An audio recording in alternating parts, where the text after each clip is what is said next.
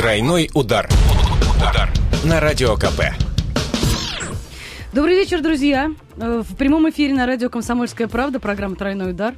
Я Нонна Трояновская в роли а-ля футбольной блондинки. Влад Домрачев напротив меня, человек, который знает о футболе и спорте все, пожалуй, лучше, чем я. Пожалуй, да. Я не знаю, может быть, вы, Нонна, играли в футбол. Нет, но я смотрю внимательно, разбираюсь хуже гораздо любого, естественно, спортивного специалиста. Но, по крайней мере, отличить Кержакова от Фабио Капелло я вполне, так сказать, способна. И порадоваться за нашу сборную, о чем мы, собственно говоря, и будем говорить сегодня. Ну, разумеется, других тем, наверное, я думаю, нет. Да и зачем? Ну, впрочем, есть одна тема. Все-таки в хоккее у нас события происходят совершенно экстраординарные. Локаут идет, и звезды хлынули мирового масштаба, мирового калибра в российскую лигу. Континентальная хоккейная лига, я называю ее российской чисто условно. У нас есть слушатели из Новосибирска, для которых хоккей, наверное, спорт номер один, я думаю. Ну, естественно. Вот. Там не играет, к сожалению, Владимир Тарасенко, их воспитанник, их гордость, звездочка. Он выступает за питерский СКА и феерит. Я думаю, что все в пятницу вечером смотрели футбол. Это несомненно, абсолютно. Причем я наблюдала, как люди после рабочего дня бежали в магазин за соответствующими атрибутами футболу, неслись просто с бешеной скоростью, потому что не успевали после рабочего дня, в 7 часов вечера начинался матч. Это была, конечно, критическая история, но на самом деле были, конечно, прогнозы, но очень. Я была уверена, что мы проиграем, но какое же счастье было, когда вот все случилось совсем иначе. Да, почему-то все считают, что вот эта победа сборной России не что иное, как реванш за унизительные 1-7, когда-то там несколько лет назад. В 2004. Ну да, при Ярцеве еще в отборе к мировому чемпионату. Ну, а на моей памяти есть другой счет. В Советском Союзе наши обыграли Португалию 5-0 в Лужниках. Я на том матче присутствовал. Это был 83-й год. Но поляки нам подложили свинью. Так. И сборная Советского Союза в заключительном матче в Лиссабоне уступила португальцам 0-1. Пенальти был липовый, я сразу могу сказать. И в итоге не пробилась на Евро португальцы без главного тренера. Руководил сборной тогда тренерский совет от Федерации португальской. Вот так, такие события интересные. Так вот, наша сборная не попала на Евро сенсационно. И Лобановского, нашего главного тренера, великого Валерия Васильевича Лобановского, сняли с выводами, сказали, что больше не назначать, не пущать в сборную. Но через 2 года простили, забыли обо всех этих... Вот что, орг-выводах жестких и назначили. Но вот португальцы, тем не менее, для нас были очень и остаются самым неудобным, пожалуй, соперником. Ну, не только нам, собственно говоря. Португальцы все-таки далеко не последняя футбольная команда. Да. Нонна, я предлагаю вопрос для наших слушателей. Телефон прямого эфира 8 800 200 ровно 9702. Кто главный герой действа в Лужниках? Кержаков ли, быть может, Кокорин, Акинфеев, который сцементировал оборону, Фабио Капелло, главный тренер, избравший грамотную тактику, или болельщик. Ведь в Лужниках собралось 72 тысячи зрителей. Это для Москвы рекорд, конечно же. Тем более билеты были дорогие, и погода, прямо скажем, не шептала. Да, мягко говоря, не шептала. Я думаю, что португальцев-то она, наверное, здорово так подкосила тоже, не сыграла на руку нам. Самое интересное, Игорь Акинфеев после матча давал интервью и, в общем-то, искренне признал, что погода немаловажный фактор в победе, потому что все-таки теплолюбивые португальцы, а тут дождь, тут синтетика, все-таки газон не самый современный в Лужниках. Чемпионат мира, все, конечно, поменяется, безусловно. Но и вот все эти факторы вкупе с самоотверженной игрой сборной России плюс быстрым голом, а это заслуга... Ни в коем случае не газона и не погода, а только нашей команды. Так вот, все это вкупе обеспечило сборной нашей победу. Ну вот, кстати, по поводу этого гола я очень много слышала разговоров о том, что гол-то получился, ну, не так, чтобы прям совсем случайно, не хочется так об этом говорить, но... Бил-то, по сути, Кержаков практически в руки вратарю. Но самый классный гол считается тот, который забит по центру ворот. Это да. Но вот дернулся он в другую сторону. И, собственно говоря, там, где он стоял, мяч на одно место и пролетел. Совершенно верно. Еле успел вернуться голкипер Руй Патрисиу португальской сборной. Но Кержаков, конечно, неудачно пробил. Но кто сейчас скажет, что он, в общем-то, оплошал? Нет. Кержаков уверен, скажет, что я так и задумал. Посмотрел на вратаря. Ну, конечно, надо было бить в угол, мимо голкипера. Но, слава богу, он упал в сторону, и мяч пролетел прямо над ним. Ну, а что касается действительно вот комбинации, которая предшествовала голу, которая привела к голу, то она была блистательно проведена, несмотря на обрез португальского игрока в центре поля и какой-то непонятный... пробойные в центральной зоне защиты. Ну, 6-я минута, я, видимо, еще не приспособились ни к полю, ни к погоде, ни к сопернику, а наши молодцы. Сделали ставку на быстрый гол, если такая ставка была, конечно, сделана, и затем сохранили победный счет, не позволив грозному нападению сборной Португалии ничего у наших ворот. Я еще раз напомню, телефон нашего прямого эфира 8 800 200 ровно 9702. Звоните нам. И как, кто, по вашему мнению, является главным героем того футбола, который мы видели в пятницу на стадионе Лужники? Я вот к чему хотела привести разговор на данный момент. Наверное, имеет смысл поговорить вообще о том, что... Мы, наверное, за последние 4 года первый раз увидели команду, которая хотела выиграть. Ну, я бы так не сказал. Команда всегда хочет выиграть, но позволяет ли соперник и другие обстоятельства? На Евро тоже были хорошие матчи против сборной Чехии, например. Против поляков первый тайм неплохо провели. Ну, с греками пропустили обидный гол. Случись все по-другому, я думаю, что и полярными были бы отзывы, и реакция болельщиков на все это действие, на все это безобразие польское. Выиграть наши хотели. В Израиле здорово сыграли. Вы обыграли сборную Израиля уже в этом отборочном цикле 4-0, когда такое было. И я думаю, что сейчас у нас прекрасна разница забитых и пропущенных мячей в нашей группе. Я думаю, что португальцам будет непросто теперь уже отвоевать у нашей сборной первое место, даже в случае победы в домашнем матче на сборной России. Очень важно биться за разницу. Поэтому вот во вторник, когда наша команда слеснется со сборной Азербайджана, встреча начнется в 19:00 в Лужниках, все там же на искусственном газоне, я надеюсь, при более благоприятной погоде, надо беспокоиться о разнице. Но не лететь вперед, сломя голову, забивать быстрый мяч, потому что можно нарваться на контратаку. Еще одно есть обстоятельство. Сборную Азербайджана будут яростно поддерживать болельщики. Они соберутся на трибунах Лужников. И я думаю, что очень-очень много будет поклонников нашего соперника. Это, несомненно, в Москве огромная азербайджанская диаспора. Так было дело 3 года назад, кстати. Да, то же самое. Я не думаю, что тогда у сборной России было арифметическое большинство болельщиков. Наоборот, азербайджанскую команду поддерживали яростно. Но нашим удалось победить. Я надеюсь, так случится и во вторник. У нас, к сожалению, при всей нашей огромной любви к нашей сборной, несомненной совершенно, есть у нее такой обычай, что называется, немножко расслабляться после некоторого количества побед.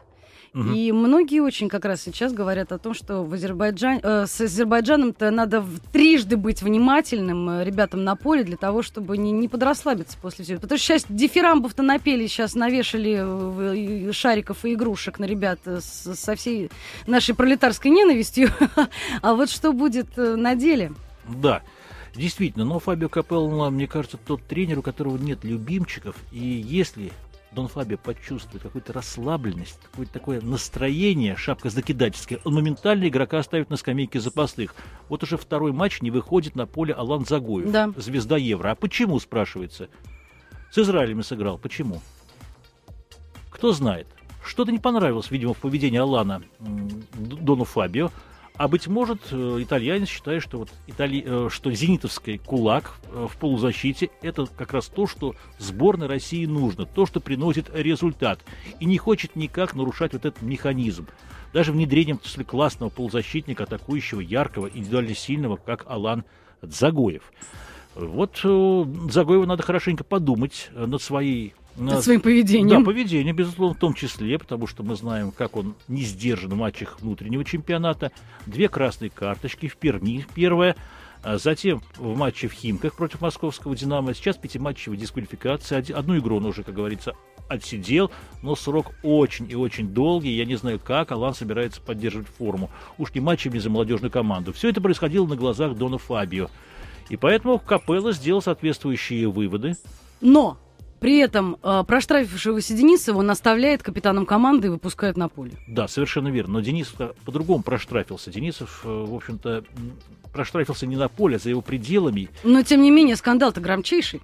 Громчайший. И тем более Денисов до сих пор не играет, и его судьба в «Зените» под большим вопросом. Вот совет директоров питерского клуба должен собраться, если на следующей неделе, то через неделю, и вынести вердикт по делу Денисова. Скорее всего, его продадут в другой клуб, какой неизвестно. Претендентов, я думаю, множество в России. И «Спартак» московский, и «Анжи» махачкалинский. У ЦСКА, я думаю, таких денег не найдется. Но Денисов — это фигура все-таки незаменимая. Опорный полузащитник, классный в футболе. Это, в общем-то, гвоздевая позиция, позиция опорного полузащитника, хотя роль его незаметна. Более того, часто опорных ругают за то, что, мол, хамят, грубят, нарушают правила, получают желтые карточки. Но вот Денисов, я считаю, настолько вырос за последние годы, что без него сборную очень трудно себе представить. Конечно, можно было его лишить капитанской повязки, но, опять-таки, педагогический ход Дона Фабио не обсуждается. Так он решил, и никто ему навязать точку зрения иную не может. Мы помним, почему он ушел из сборной Англии, потому что с него в ультимативном порядке потребовали лишить капитанства Джона Терри за какие-то там проделки вне футбола. Фабио обиделся и хлопнул дверью. И тут такая же ситуация. Я думаю, что даже никто в Российском футбольном союзе у нас никто не намекал. Не посмел даже, да. Даже мысль такой не возникла, чтобы посоветовать Фабио поменять капитана. Я думаю, что Денисов провел потрясающий матч против сборной Португалии. И мы уже говорили, что не было ошибок у нашей обороны, в чем заслуга не только вратаря Кенфеева, который я прочил герой матча, но и Игоря Денисова, капитана сборной. Я напомню, что в прямом эфире на радио «Комсомольская правда» программа «Тройной удар» и телефон нашего прямого эфира 8 800 200 ровно 9702. У нас в студии Влад Домрачев и я, Нонна Трояновская. Влад, вот с точки зрения специалиста, команда, которую мы видели несколько последних матчей, команда, которая уже с Фабио Капелло, и те команды, которые мы видели, хотя бы полгода назад, да, и те, которые были под диким адвокатом, ребята, чем они отличаются? Это разные команды? Ведь люди, по сути, практически одни и те же. Я думаю, что команды все-таки разные. У Дона Фабио все замешано на жесточайшей дисциплине. Команда играет, по сути дела, без импровизации. Никакой импровизации в атаке нет. Хотя вот 4 гола в Израиле мне скажут, что ты такое-то несешь? 4 забили все-таки. Но мы реализовали все моменты там, в Израиле, в Тель-Авиве. И сейчас мы использовали единственный шанс голевой. Был еще полумоментик у Кокорина. Дон Фабио выпускает молодежь. Дон Фабио отказался от ветеранов. Это правильно. Он омолаживает команду. Проводит, я бы не сказал, капитальный ремонт, скорее такой косметический пока, на ходу, по ходу пьесы. По-иному нельзя. Мы вряд ли уже увидим в сборной Андрея Аршавина, хотя ему очень хочется впервые в жизни сыграть на чемпионате мира. И я уверен, Андрей приложит еще усилия. Вопрос только, увидит ли их, услышит ли их и заметит ли их Дон Фабио. Нет уже в сборной Константина Зырянова, ветерана. Нет Погребняка. Все навязывают Павла Погребняка, выступающего в Англии за клуб «Рейдинг». А в сборную, тем более, это единственный представитель России на Туманном Альбионе, кроме Аршавина, играющий представитель, разумеется. Но Дон Фабио не хочет ничего слышать, считая, что, допустим, Дзюба на скамейке запасных предпочтительнее того же Погребняка. Он верит в молодого Кокорина, верит в Кержакова, хотя Кержакова тоже в последнее время за игру в «Зените» критикуют.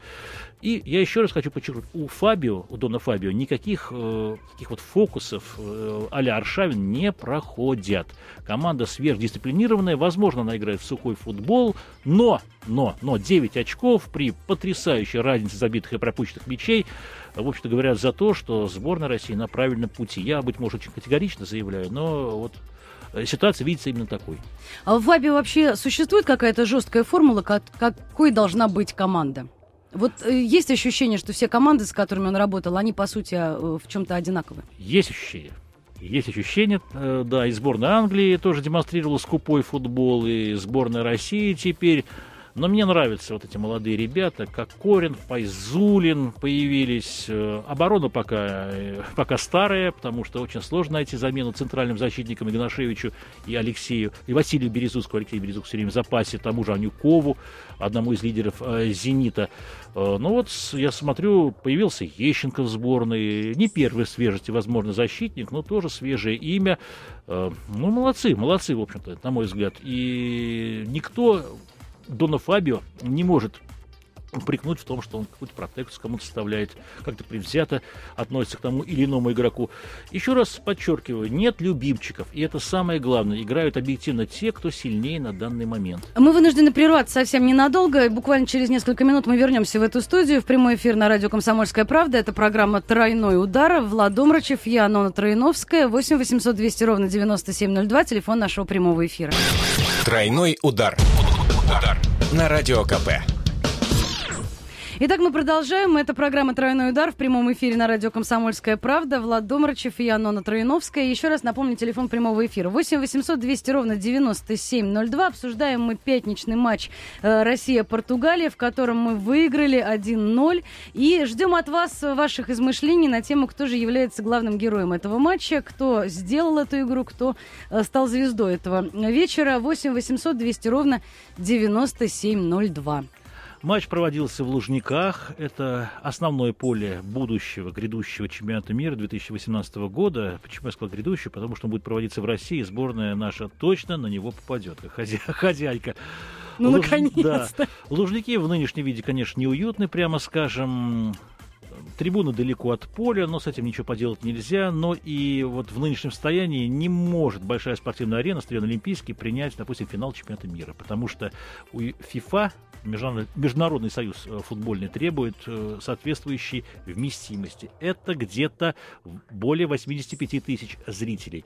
Так вот, в Лужниках в 2013 году пройдет чемпионат мира по легкой атлетике. Они будут реконструированы. Разумеется, там будет натуральный газон постелен, потому что нельзя копье бросать, допустим, на синтетике. Ну да. Запрещено, да.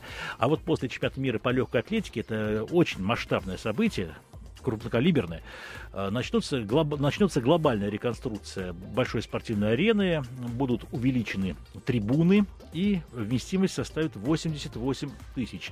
Поселить натуральный газон не проблема, объясняли мне специалисты, знающие люди. Это будет сделано к чемпионату мира. Так вот, Лужники примут первый матч чемпионата мира и финальный, возможно, полуфинал, хотя пока это не определено точно.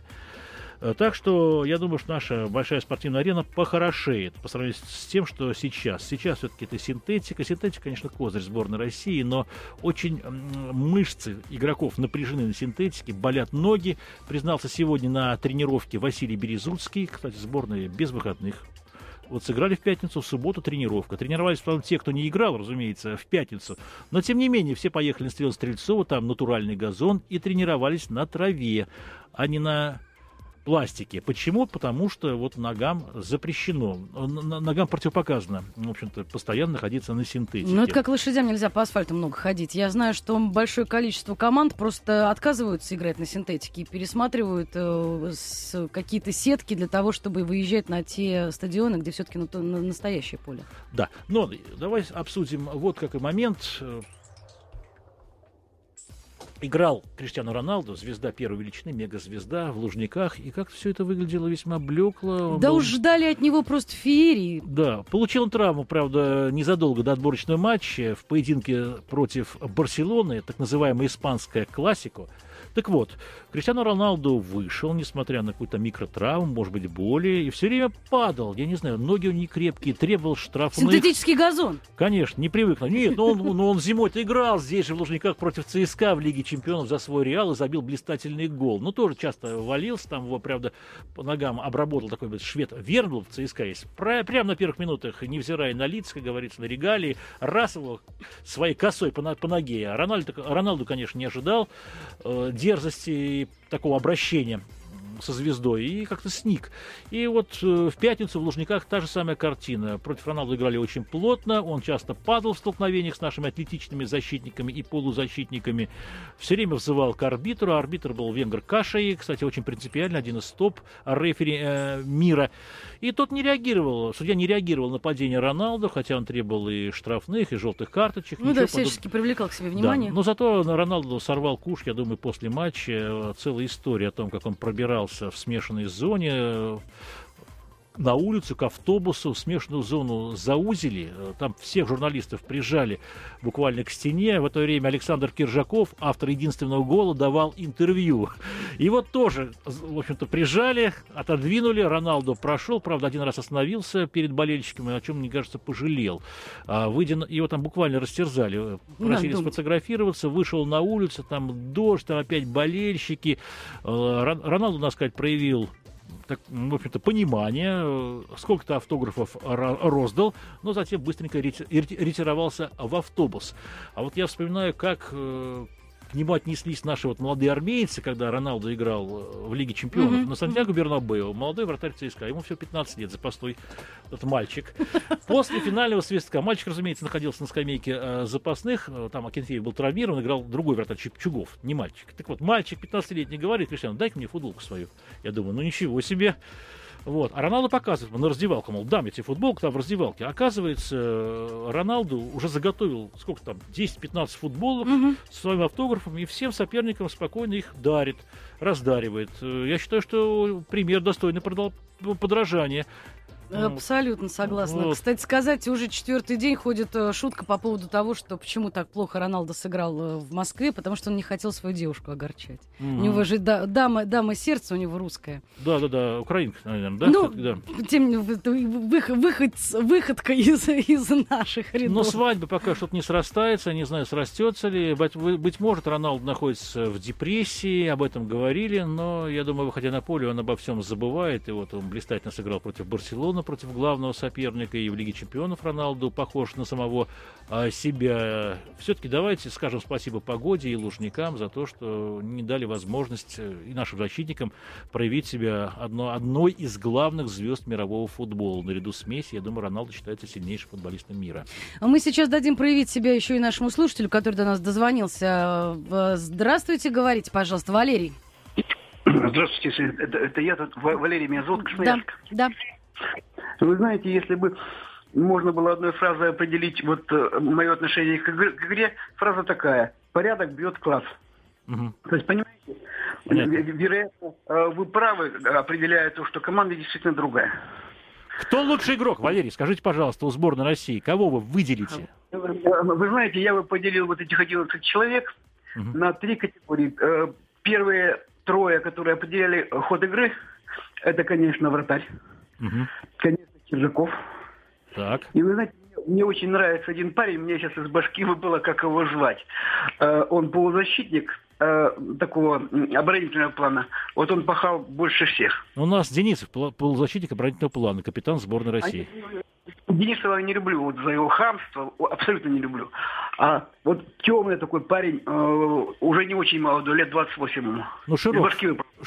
Да. Но он атакующий план все-таки, да, Роман Широков. Хотя... Роман, вот он вот в этой тройке, да. Было трое человек, которые были никакими. Кто же? Вот. Ну, кто да кто. Мне еще, кроме того... У нас оборона сыграла надежно, но там некого выделить. Понимаете, вот этот у нас последний защитник, я не знаю, Игнашевич, почему его держат, просто, наверное, неким заменить, но он, конечно, никакой не последний. Он совершенно не на своем месте. Но у нас просто задняя линия отсутствует в сборной. Понятно. Вот, понятно, спасибо вам большое. Кстати, я подумала о том, что, наверное, в обороне-то и не надо никому особенно выделяться. Это хорошо, что там некого выделить, да. Особенно. Это в нападении должен быть один звезда, пошел вперед и всех растащил. А вот разорвал, как раз в защите-то как раз там стена нерушимая должна стоять. И да, нечего там выпендриваться. Вратарь, да. Безусловно. Но... Как раз когда там начинают люди тянуть одеяло на себя, ничего хорошего из этого обычно и не получается. Кстати, Игнашевич не задний защитник. Сейчас играют все в линию. Нет заднего и переднего центрального защитника в современной расстановке. Есть у нас телефонный звонок еще один. Александр, здравствуйте. Здравствуйте. Очень приятно обсуждать эту тему после победы сборной России. К тому же еще на фоне прошедшего чемпионата Европы. Порадовались, ребята. Спасибо новому тренеру. Так сказать, по чисто академическая игра была. Есть, конечно, недостатки. Может быть, контроля мяча командного не хватает. А кого выделили с команды? Ну, конечно, выделять нужно того, кто забил. И тот, кто не пропустил. Конечно же, Кержаков, Акинфеев. так сказать, поспорить с предыдущим звонком могу. И защиты есть кого выделить. Коняков, как всегда, надежен. Спасибо ему за игру. Алло. Понятно. Да, вы, да, чувствуется, вы болельщик «Зенита». Мы вас заслушались прямо, да. Я на связи еще. Да. Ну и вот, в общем-то, еще как бы настораживающая тенденция. Как-то вот и в советском, и в российском футболе нет все-таки ярко выраженных нападающих, которые хотя бы за сезон, за футбольных голов 20 забивали в национальном первенстве, но и в международных встречах бы отличались.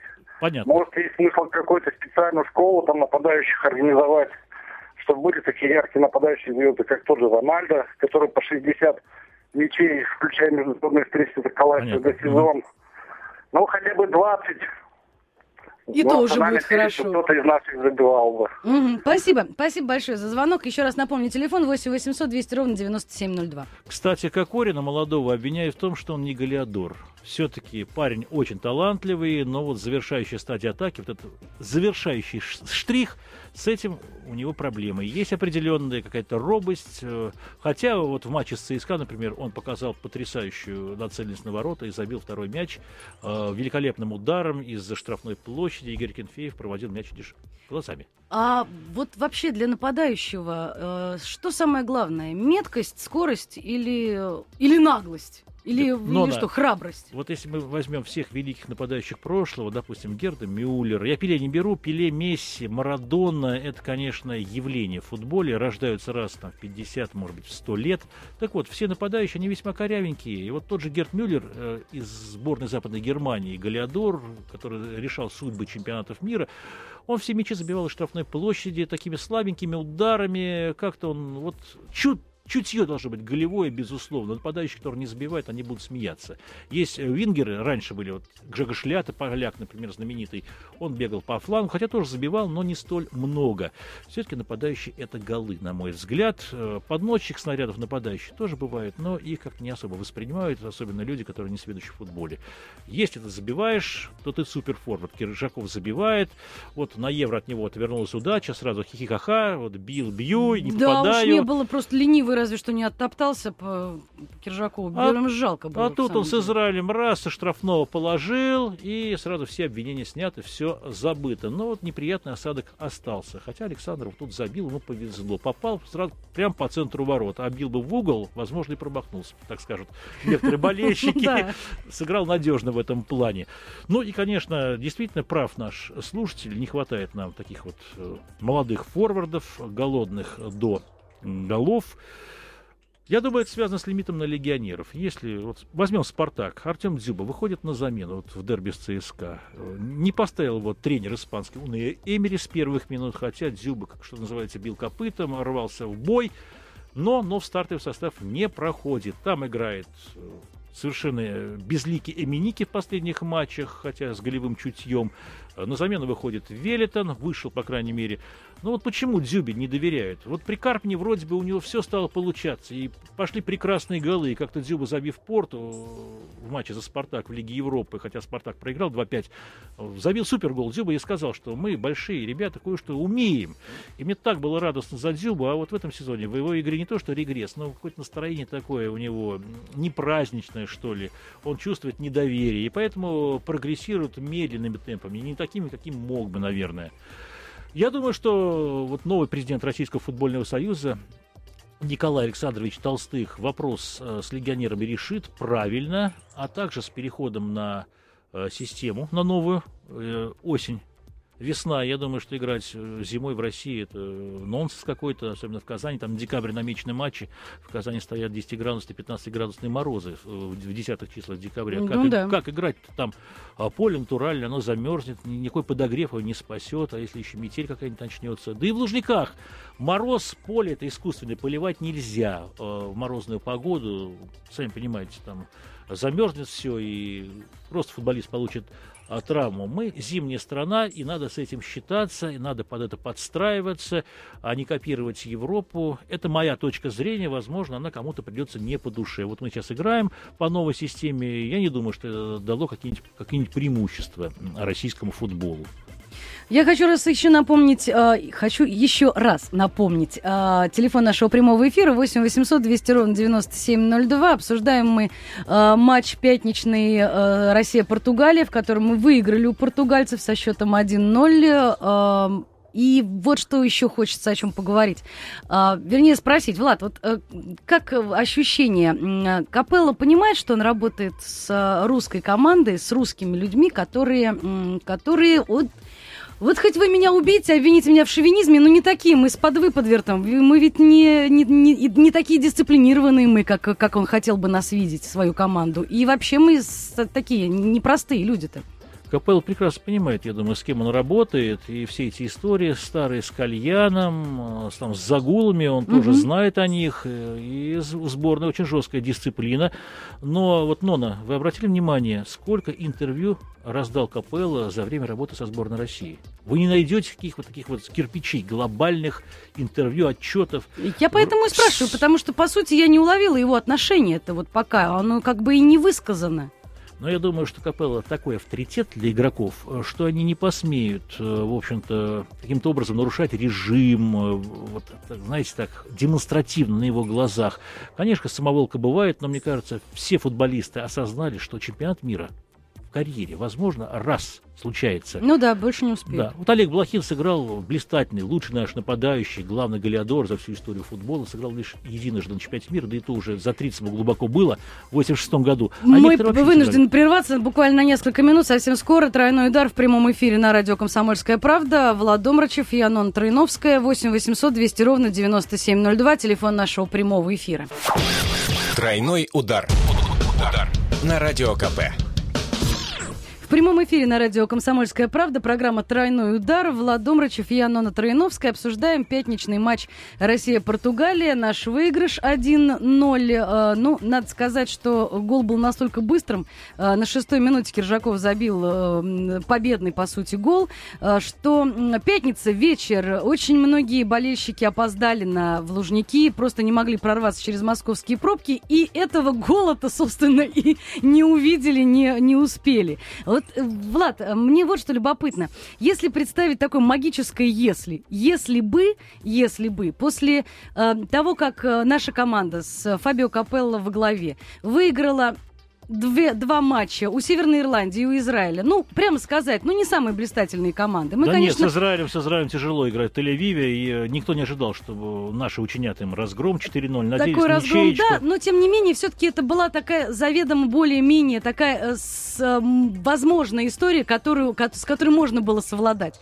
Португальцы — это... бич божий, по сути, так, можно сказать и так. Вот если исторически бы неудобный соперник для сборной России. Если бы мы проиграли в пятницу, вот что, как бы действовал Фабио, что бы он сделал с командой, как бы он переформатировал, перекручивал, что бы он сделал? Ну, слава богу, в этом году, до Нового года, всего лишь одна игра отборочного цикла против Азербайджана. Я думаю, никакой переформатации, форматирования не было бы. Я думаю, что с Азербайджаном бы сыграли хорошо, а затем, по ситуации, как говорится. Но сейчас у Фабио гораздо более сложная задача. Он как-то должен, определиться, как идти дальше, то ли вот этот костяк сохранять, то ли добавлять новых игроков. Вот у меня интересно мнение нашего обозревателя Виталия Славина. Кстати, Виталий побывал на последнем матче с греками на Евро-2012, и, я надеюсь, смотрел матч против сборной Португалии. Виталий, добрый вечер. Добрый вечер. Виталий, вот всех нас интересует вопрос, что изменилось в сборной России после прихода в нее Фабио Капелло? Это другая сборная, другая команда? Или та же, что и у Адвоката, Хидинга, только, которые провели косметический ремонт, а небольшой? Там практически все изменилось. Начать с того, что у нас были голландцы, игру которых мы прекрасно помним еще по чемпионату мира 1974 года. Да. Игра эта, упор на атаку, летучие голландцы, тотальный футбол и все такое прочее. Пришел итальянец и показал нам классическое итальянское катеначо.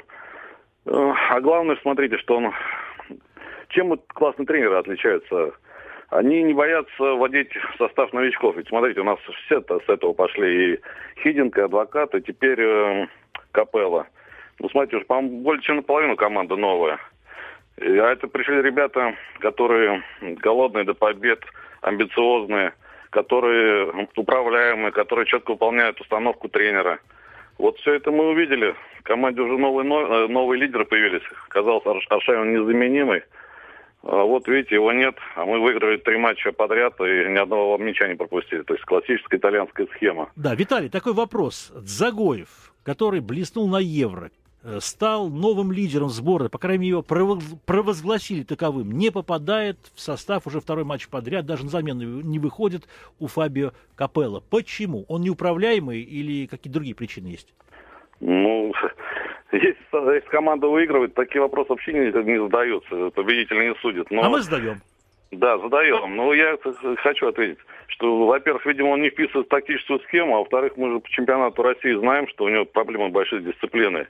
А в таких серьезных матчах, где там одна ошибка может решить, там такие вещи должны быть исключены. Угу. И понятно. Потом, мне кажется, он и до этого, он Дзагоев, ну, там сыграл он 2 матча на Евро. Но особой стабильностью-то он не отличается. Молодой еще игрок. Но чтобы была стабильность, нужно ставить в состав. В ЦСКА он, в общем-то, стабилен, если вот убрать вот эти 2 казуса с красными карточками и... Ну вот что-то в сборной не складывается у Дзагоева. Виталий, а защита-то старая. Она старая, во-первых... Ну, так у нас проблема есть. У нас клуб устанавливает лимит. Расширяют лимит до 7 человек. Откуда они возьмутся, игроки-то? Потому что в свое время, помните, как ругали Газаева, когда он братья Березуцких ставил? Они же начинали, действительно, там были, ну, грубо сказать, деревянные. Они играли, стали нормальными защитниками. Потому что если людям не давать шанс, откуда у нас вообще игроки-то возьмутся? У нас лимит... Я считаю, лимит вообще нужно там человек 3 сделать, иностранцев, 4. Должны свои играть. Так откуда они возьмутся? И просто неоткуда взяться. Виталий, большое вам спасибо. Вот мы с Нонной Трояновской, кстати, обсуждали эту проблему лимита легионеров. Действительно, откуда взяться молодым, если играют иностранцы, и с ними подписаны дорогостоящие контракты? Ну, разве будет Дзюбу ставить Эмери? Он поставит Эменике, разумеется, Велитова. В конце концов, деньги надо отбивать. Конечно, безусловно. Вот сейчас мы попробуем дозвониться до Евгения Серафимовича Ловчева. Он доступен уже. Ну, пробуем дозвониться, пока не можем, тем не менее. 8-800-200-97-02, это уже наш телефон эфира. Вы, друзья, дозванивайтесь к нам в студию. Ваш герой вашего футбола, который в пятницу случился у нас в Лужниках. По вашему мнению, кто сыграл главную звездную роль в этом замечательном матче? Все-таки я вспоминаю матч, который я очень внимательно смотрела. После того, как Кержаков забил гол на 6-й минуте, ну, португальцы-то озверели. Они нас полчаса не отпускали, не пропускали. Безусловно, мы возили. И контроль мяча у них лучше. Это аксиома. Ну, а наши выстояли, молодцы. Сейчас модно говорить, сыграли компактно. Это значит, не дали развернуться португальской полузащите. И Криштиану Роналду, он менял позиции. Криш в концовке действовал уже на месте центр-форварда, искал шансы, но не нашел. Наши мало нарушали правила, у него не было возможности включить свою левую. Штрафные мы знаем, как Роналду щелкает, как семечки, грозан вратарей. Я думаю, все это наши учли и, на мой взгляд, сыграли провели один из лучших матчей в истории. Я уверен, Нона, вот мы будем вспоминать эту игру, и спустя много-много лет, как мы говорим о победе на сборной Англии 2-1 в Лужниках, были еще яркие победы у советской сборной, допустим, над датчанами в отборочном цикле 1985 года. Тогда датчане очень сильны были, одна из лучших сборных мира, 1-0, тоже в такую же погоду играли при переполненных Лужниках, за билет давали 25 рублей, не могли купить при стоимости 2,5. Mm-hmm. У нас на связи обозреватель, один из ярких обозревателей наших футбольных аналитиков, Евгений Ловчев. Евгений Серафимович, добрый вечер. Добрый вечер. Евгений Серафимович, мы вот расхваливаем сборную России, в общем-то, хвалим Дона Фабио и хотим выяснить, как вы думаете, это новая команда, совершенно новая команда или улучшенная старая? Ну, во-первых, я не хвалю. И в обзоре после игровом, хотя и был сам в Турции, смотрел футбол там, я не особенно схвалялся. Дело вот в чем. Дело в том, что у нас нет хорошей сборной, потому что у нас нет таких игроков. Ну, хороших, мы же говорим, видите, о лучших представителях футбола европейского. Понимаете, в чем дело? А у нас нет хороших футболистов сегодня, очень хороших футболистов. Есть средненькие футболисты, из которых Дон Фабио делает машину под убывание очков. Помните эту знаменитую фразу, по-моему, это была пресс-конференция двух человек, Зырянова и Широкова, которые сказали, вы определите, что вам надо, результат или игра, там, предположим. Хотя это все взаимосвязано. По той игре, которую я видел, конечно, это уже прообраз какой-то новой команды. Все-таки, согласитесь, Ещенко, Самедов, Кокорин, там, кто еще можно называть, там несколько человек. Это все-таки более молодое поколение, хотя Ещенко не такой уж молодой все-таки, но более молодое для сборной поколение. И люди, которых вчера еще нам адвокат характеризовал как людей, вообще не умеющих играть в футбол. У вас никого, кроме вот этого, вот нет в компании. Это Дон Фабио всегда в этом. Он понимает, что таких вот звезд в одиночку, во-первых, сегодня Месси в одиночку никого обыграть не может. Вот. Это должно быть коллективно. Ну а по поводу игры, которую я видел единственную вещь. Так, команда, которая выстроена была под то, чтобы быстро атаковать и стоять насмерть, как в Брестской крепости, вот, она сделала свое дело. На первых минутах забила гол, а потом беспорядочно на своем поле отбивалась от соперника. Но все-таки я думаю, что в основе результат, через который команда любая добивается равновесие в игре команды за счет сыгранности и через уверенность, конечно, добивается какого-то класса игрового. Но сегодня у нас игроки довольно-таки средние, и тут вопросов нет никаких. Да. Евгений Серафимович, а вопрос такой. Как вы думаете, сборная России пробьется на чемпионат мира? Ведь 2 раза уже мы пролетали мимо, а это для развития футбола просто страшный удар. Еще раз повторю. Пробьется ли сборная России, на ваш взгляд, сделайте прогноз на чемпионат мира в Бразилии? Сложно, я не могу сказать. Это сырая сборная у нас. И, конечно, конкурент, который был здесь и во втором тайме гонял нашу команду, не создав, правда, очень много моментов, и вообще, наверное, не создав их, но имел преимущество в владении мячом. Ну, просто обалденное, если честно говорить. Вот. Это соперник. Но еще раз можно вернуться к тому, что это создание новой команды. Мы видим, вернее, команды сборной СССР, или, вернее, России. Путаюсь уже, честно говоря. России. Но с новым каким-то составом и прочее. И поэтому сегодня говорить о том, что вот оно выйдет дальше, ну, может быть, со второго выйдет, но это будет трудный процесс, без сомнений, легкости здесь не будет. И от того, что мы выиграли на своем поле, вымучили игру с Португалией, это мало что пока меняет. Понятно, вы считаете, все, что вымучили. Да. Спасибо большое, Евгений Серафимович. Ваша точка зрения, конечно, имеет право на существование. А Нонна, вам что милее, результат или игра? Вообще, на самом деле, мы сейчас являемся свидетелями процесса, мы не являемся свидетелями итога, потому что Фабио Капелло, на самом деле, оказался далеко не в самой выигрышной ситуации. Он вынужден, что называется, на коленке в тамбуре, на ходу пытаться каким-то образом произвести те перетрубации, которые... Вот был бы у него там полгодика, да, спокойненько расставил, научил, побежали, сделали все, показал, они побежали, все здорово, все сыграли. Тут все же пробуется на ходу. Вот даже та история, когда была произведена во втором тайме замена Кержакова на Ещенко, кто ожидал? Никто не ожидал. Капелло попробовал, получилось. Ну, Ещенко защитник, ему нужно было усилить левый фланг, все понятно. Я смысл этой замены понял сразу же, потому что Дмитрий Камбаров все-таки немножко нет у него навыков в обороне, хотя неплохой футболист, спартаковец. Выдвинулся чуть вперед, Ещенко там занял позицию определенную на месте левого защитника, и все действительно срослось.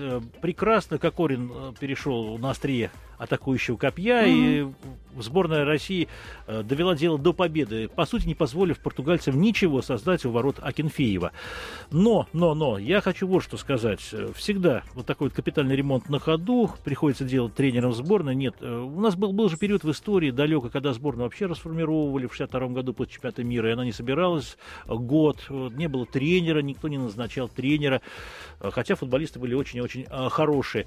Я думаю, что Фабио Капелло, уж коли впрягся, он знает, куда он он впрягся, и нельзя называть эту игру Катеначо. Катеначо — жесткий бетон, считается оборона в расчете на одну единственную вылазку. Это итальянская тактика 60-х, начало 70-х, но при этой тактике итальянцы как-то забивали в полуфинале чемпионата мира 5 голов Западной Германии. Это Катеначо. Ну что ж, подводя итоги сегодняшнего разговора, что, во вторник смотрим футбол? И болеем за сборную России, за победу любой ценой. Пусть на меня слушатели, болельщики не обижаются. Нам надо побеждать во что бы то ни стало, потому что подряд 3 чемпионата мира пропускать негоже. Вот ну зрения. И, естественно, после матча с Азербайджаном мы тоже в этой студии встретимся и все популярно и подробно обсудим. Непременно. Спасибо всем, кто нас слушал. Спасибо всем, кто звонил. Это была программа «Тройной удар» на радио «Комсомольская правда». Влад Домрачев, я, Нонна Трояновская. Оставайтесь с нами на радио «Комсомольская правда». Ну вот, собственно говоря, пожалуй, и все. «Тройной удар» на радио КП.